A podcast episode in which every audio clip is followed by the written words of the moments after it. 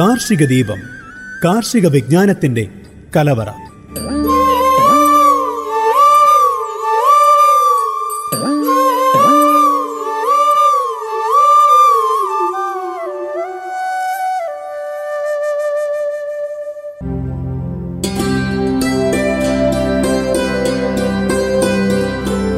നമസ്കാരം. Global radio ninety one point two F M എല്ലാ പ്രിയപ്പെട്ട ശ്രോതാക്കൾക്കും കാർഷിക ദീപത്തിലേക്ക് സ്വാഗതം. കാർഷിക ദീപത്തിൽ കൂടെയുള്ളത് ദീപ.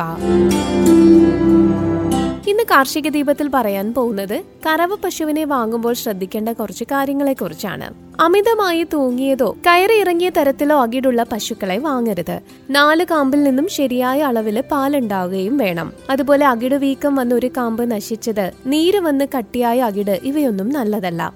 അകിടിന്റെ നാല് ഭാഗങ്ങളും തുല്യമായ ആകൃതിയിലുള്ളത് നോക്കി വേണം വാങ്ങാനായിട്ട്. പാലിന്റെ അളവ് കറന്നു കണ്ട് വാങ്ങുന്നതായിരിക്കും എപ്പോഴും ഉത്തമം. ഇനി രണ്ടാമതായിട്ട് ശ്രദ്ധിക്കേണ്ടത് ആരോഗ്യവും ബലവും ഉള്ളതായ കാലുകളായിരിക്കണം എന്നുള്ളതാണ്. പിന്നെ അതിന്റെ നാല് കാലുകളും ശ്രദ്ധിക്കേണ്ടതും ആവശ്യമാണ്. മുട്ടിന് നീര് നടക്കാൻ ബുദ്ധിമുട്ടുള്ളത് കാലുകളിൽ വ്രണമുള്ളത് അങ്ങനെയുള്ള പശുക്കളെ ഒഴിവാക്കുക. പിന്നെ കുളമ്പുകൾ പ്രത്യേകം ശ്രദ്ധിക്കണം. അസാധാരണമായ വളർന്നിറങ്ങുന്ന കുളമ്പുകളും പൊട്ടലോ തേയ്മാനമോ ഉള്ള കുളമ്പുകളും നല്ലതല്ല. രണ്ട് കുളമ്പുകൾക്കിടയിൽ മാംസം വളർന്നിറങ്ങുന്നതും ഒഴിവാക്കണം. മുതുക അകത്തോട്ടോ പുറത്തോട്ടോ വളഞ്ഞു നിൽക്കുന്ന പശുക്കളും നല്ലതല്ല. അതുപോലെ നടക്കുമ്പോൾ മുടന്ത് എഴുന്നേൽക്കാൻ ബുദ്ധിമുട്ട് തുടങ്ങിയ ലക്ഷണങ്ങളും നല്ലതല്ല. പാൽഞരമ്പ് നന്നായി തെളിഞ്ഞ പശുക്കളെ നോക്കി തിരഞ്ഞെടുക്കാനായിട്ട് ശ്രദ്ധിക്കുക. പുറമേ നിന്ന് വാങ്ങിക്കൊണ്ടുവരുന്ന പശുക്കളെ മൂന്നാഴ്ചത്തേക്ക് തൊഴുത്തിലുള്ള മറ്റു പശുക്കളുമായി പാർപ്പിക്കരുത്. എപ്പോഴും പശുക്കളെ വാങ്ങുന്ന സമയത്ത് രണ്ടാം പ്രസവത്തിലുള്ള പശുക്കളായിരിക്കും നല്ലത്. പിന്നെ നല്ല തിളക്കമുള്ള കണ്ണുകളായിരിക്കണം. കണ്ണിൽ നിന്ന് കണ്ണുനീർ ഒലിച്ചിറങ്ങുന്നതോ പഴുപ്പ് വരുന്നതോ ആയിട്ടുള്ള പശുക്കൾ നല്ലതല്ല. അപ്പൊ ഇത്രയും കാര്യങ്ങൾ ശ്രദ്ധിച്ചിട്ട് വേണം ക്ഷീര കർഷകര് കറവ പശുവിനെ വാങ്ങുവാനായിട്ട്. ഇനി അടുത്തായിട്ട് പറയാൻ പോകുന്നത് ആടുകളുടെ സൈലന്റ് കില്ലറിനെ പറ്റിയിട്ടാണ്. ഇത് ആട് സംരംഭകർ അറിഞ്ഞിരിക്കേണ്ട കുറച്ച് കാര്യങ്ങളാണ്. കണ്ണൂർ ജില്ലയിലെ ഒരു ആട് ഫാമിൽ ഒരാഴ്ചക്കിടെ അഞ്ചിലേറെ ആടുകൾ ചില അസാധാരണ ലക്ഷണങ്ങൾ കാണിച്ച ശേഷം ചത്തുവീണത് കർഷകരെ ആശങ്കയിൽ ആഴ്ത്തിയിരുന്നു. ചെറിയ ക്ഷീണം വരികയും പിന്നാലെ പനി വിറയൽ വായിലൂടെ നുരയും പതയും ചുണ്ടുകളുടെയും നാവിന്റെയും തളർച്ച കുഴഞ്ഞു വീഴുക ഇതെല്ലാമായിരുന്നു ആടുകൾ പ്രകടിപ്പിച്ച ലക്ഷണങ്ങൾ ആദ്യഘട്ടത്തിൽ നൽകിയ ചികിത്സകൾ ഒന്നും തന്നെ ഫലപ്രദമായില്ല. രോഗലക്ഷണങ്ങൾ കാണിച്ച് മൂന്ന് നാല് ദിവസത്തിനുള്ളിൽ ആടുകൾ ചത്തുവീഴുകയും ചെയ്തു. ചില ആടുകളുടെ ഗർഭം അലസിപ്പോയി. അജ്ഞാത രോഗത്തെക്കുറിച്ചുള്ള വാർത്തകളെല്ലാം പ്രചരിച്ചതോടെ പ്രദേശത്തെ കർഷകരിൽ പലരും ആശങ്കയിലുമായി. കർഷകരുടെ ആശങ്ക ദൂരീകരിക്കുന്നതിനായി സാമ്പിളുകൾ ശേഖരിച്ചു നടത്തിയ വിദഗ്ധ പരിശോധനയിലാണ് രോഗകാരണം റിക്കറ്റ്ഷ്യ എന്ന അണുകുടുംബത്തിൽ ഉൾപ്പെടുന്ന അനാപ്ലാസ്മ എന്ന ഇനം രക്തപരാതങ്ങളായ ബാക്ടീരിയകളാണെന്ന് കണ്ടെത്തിയത്. കേരളത്തിൽ ആടുകളിൽ ഇപ്പോൾ വ്യാപകമായി കാണപ്പെടുന്ന രക്താണു രോഗമാണ് അനാപ്ലാസ്മ. ആടുകളുടെ ശരീരത്തിനുള്ളിൽ കയറി കൂടിയാൽ ക്രമേണ ആരോഗ്യം ക്ഷയിപ്പിക്കുന്ന നിശബ്ദനായ വില്ലനാണ് ഈ അനാപ്ലാസ്മ. പ്രതിരോധശേഷി തീരെ കുറയുന്ന സാഹചര്യങ്ങളിൽ രോഗം മൂർച്ഛിച്ച് ആടുകൾ അകാല മൃത്യുവടയാനും സാധ്യത കൂടുതലാണ്. രോഗകാരികളായ ഒട്ടേറെ ഉപവിഭാഗങ്ങൾ ഉണ്ടെങ്കിലും അനാപ്ലാസ്മ മാർജിനേൽ എന്ന പേരായ രോഗാണു കാരണമായി ഉണ്ടാകുന്ന അനാപ്ലാസ്മ രോഗമാണ് നമ്മുടെ കേരളത്തിൽ സാധാരണ കാണപ്പെടുന്നത്. രോഗാണുക്കളെ പ്രധാനമായും ആടുകളിലേക്ക് പടർത്തുന്നത് രക്തം ആഹാരമാക്കുന്ന പട്ടുണ്ണികൾ അല്ലെങ്കിൽ വട്ടൻ എന്നറിയപ്പെടുന്ന ബാഹ്യപരാധങ്ങളാണ്. രോഗവാഹകരായ പട്ടുണ്ണികളുടെ ഉമിനീർ ഗ്രന്ഥിയിലാണ് രോഗാണുക്കൾ വാസമുറപ്പിക്കുക.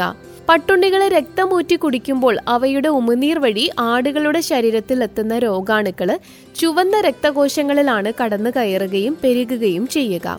ഇത് ചുവന്ന രക്തകോശങ്ങളുടെ നാശത്തിന് വഴിയൊരുക്കും. ഉരുക്കളുടെ ശരീരത്തിലെ തൊണ്ണൂറ് ശതമാനത്തിലധികം ചുവന്ന രക്തകോശങ്ങളിലും കടന്നു കയറി കോശങ്ങളെ നശിപ്പിക്കാൻ അനാപ്ലാസ്മ രോഗാണുക്കൾക്ക് കഴിയും.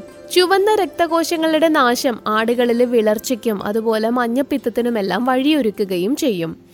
രോഗാണുക്കളുടെ തീവ്രത അനുസരിച്ച് ലക്ഷണങ്ങൾ പല വിധത്തിലും ഉണ്ടാവും. രോഗാണുക്കൾ ശരീരത്തിലെത്തി സാധാരണഗതിയിൽ ഒന്നു മുതൽ അഞ്ച് ആഴ്ചകൾക്കകം രോഗലക്ഷണങ്ങൾ പ്രകടമായി തുടങ്ങും. വിളർച്ച ക്രമേണയുള്ള മെലിച്ചിൽ ശരീരക്ഷീണം തീറ്റയോടുള്ള മടുപ്പ് നൂറ്റിയഞ്ച് ഡിഗ്രി ഫാരൻഹീറ്റിന് മുകളിൽ പനി വിറയൽ ശ്വാസമെടുക്കാനുള്ള പ്രയാസം ചുമ ഇതൊക്കെയാണ് രോഗത്തിന്റെ ആരംഭ ലക്ഷണങ്ങൾ ലക്ഷണങ്ങൾ ചിലപ്പോൾ ഒന്നോ രണ്ടോ ആഴ്ചകൾ നീണ്ടു നിൽക്കുകയും ചെയ്യും. തലച്ചോറിനെ ബാധിക്കുന്നതിനാൽ നാഡീ സംബന്ധമായ പ്രശ്നങ്ങളും കാണിക്കാറുണ്ട്.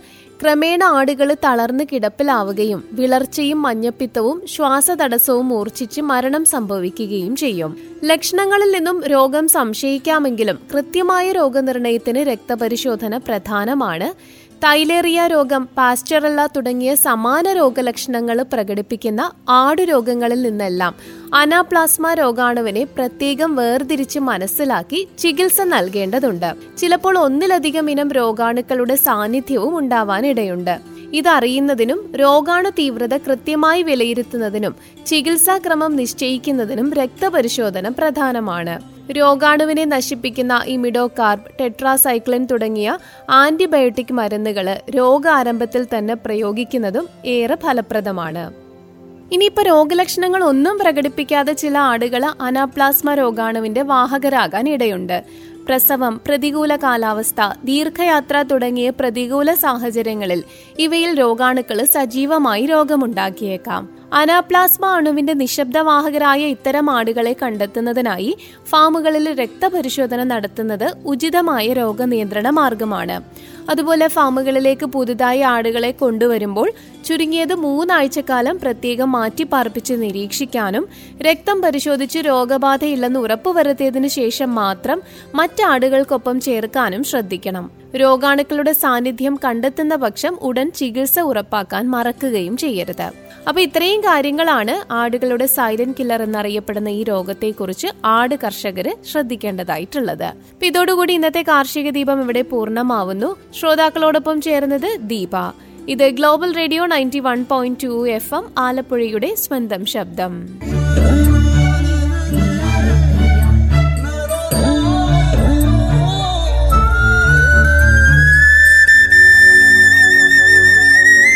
കാർഷിക ദീപം കാർഷിക വിജ്ഞാനത്തിന്റെ കലവറ.